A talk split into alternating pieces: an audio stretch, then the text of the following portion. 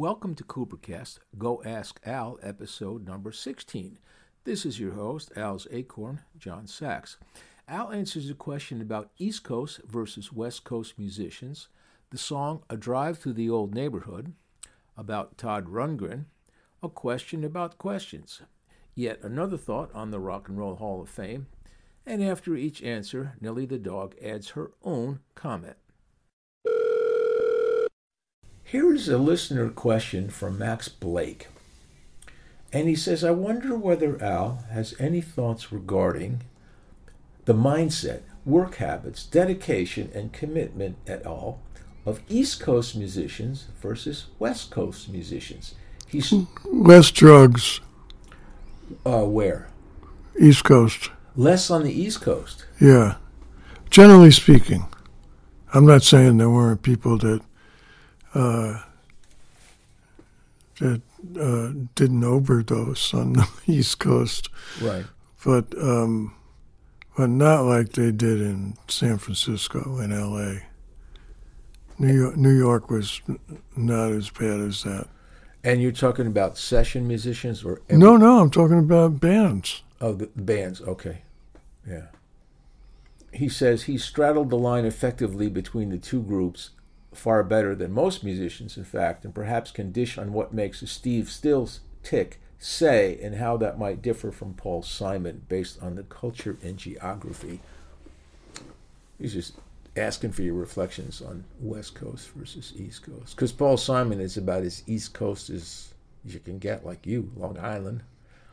Yeah, well, you know, we grew up maybe um, a couple of miles from each other. And Paul Simon was not. That's what I'm talking about. He was not a drug culture kind of a dude.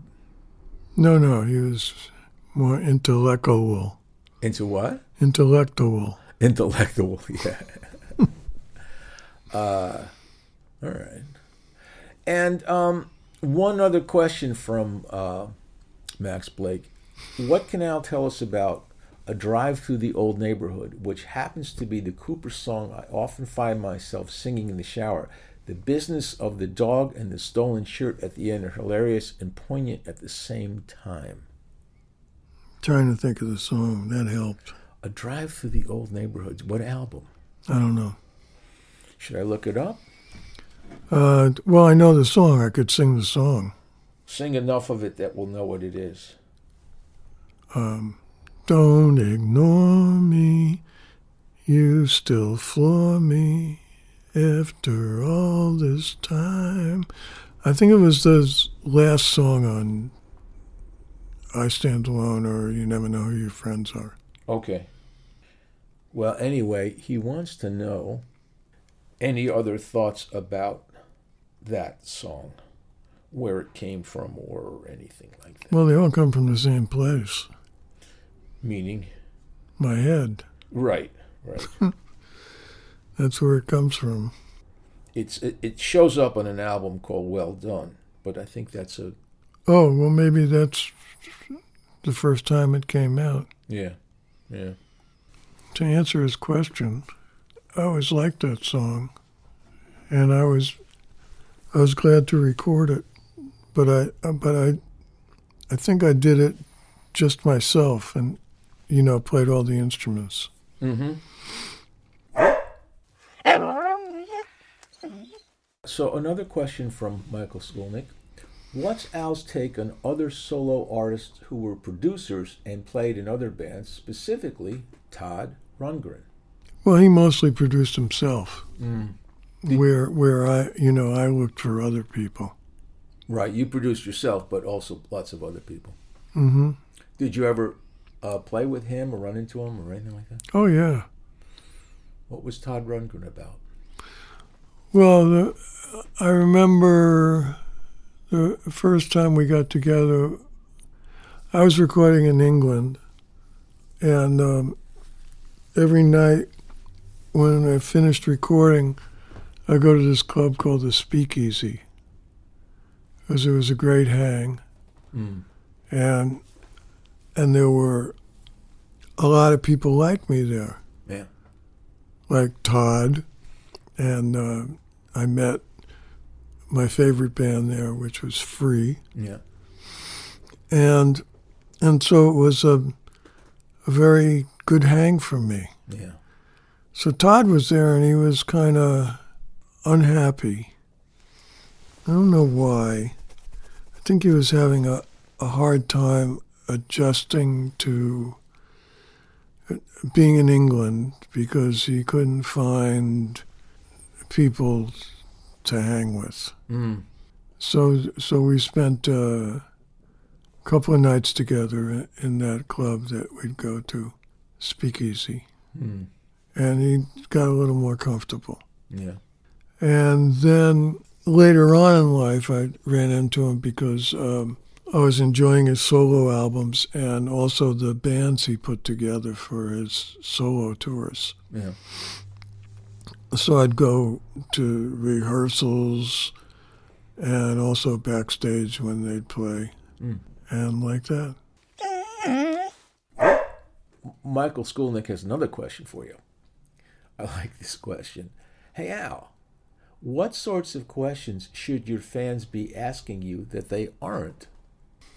I can't answer that. I just, I just had to ask it. It's a, sort of a odd I, question. I can't answer that.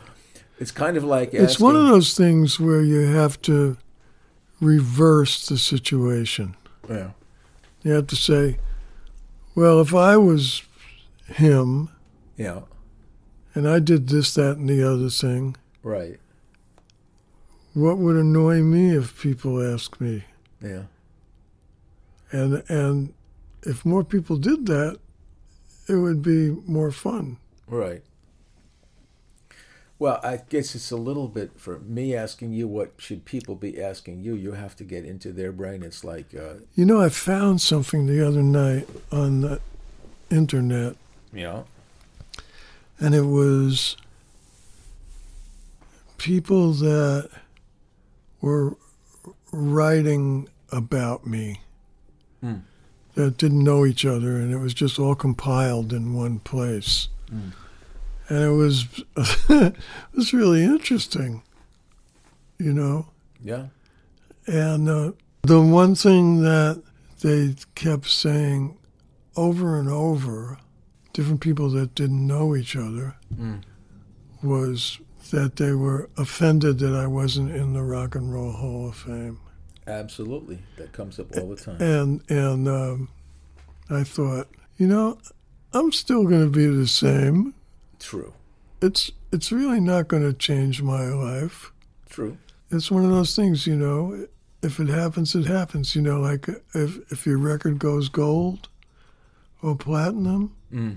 that's nice. But it's not going to, it's not really going to change who you are or what you do. Well, if a record goes gold, two things would happen. One is that money would come to you. Well, not necessarily. It depends what your deal is.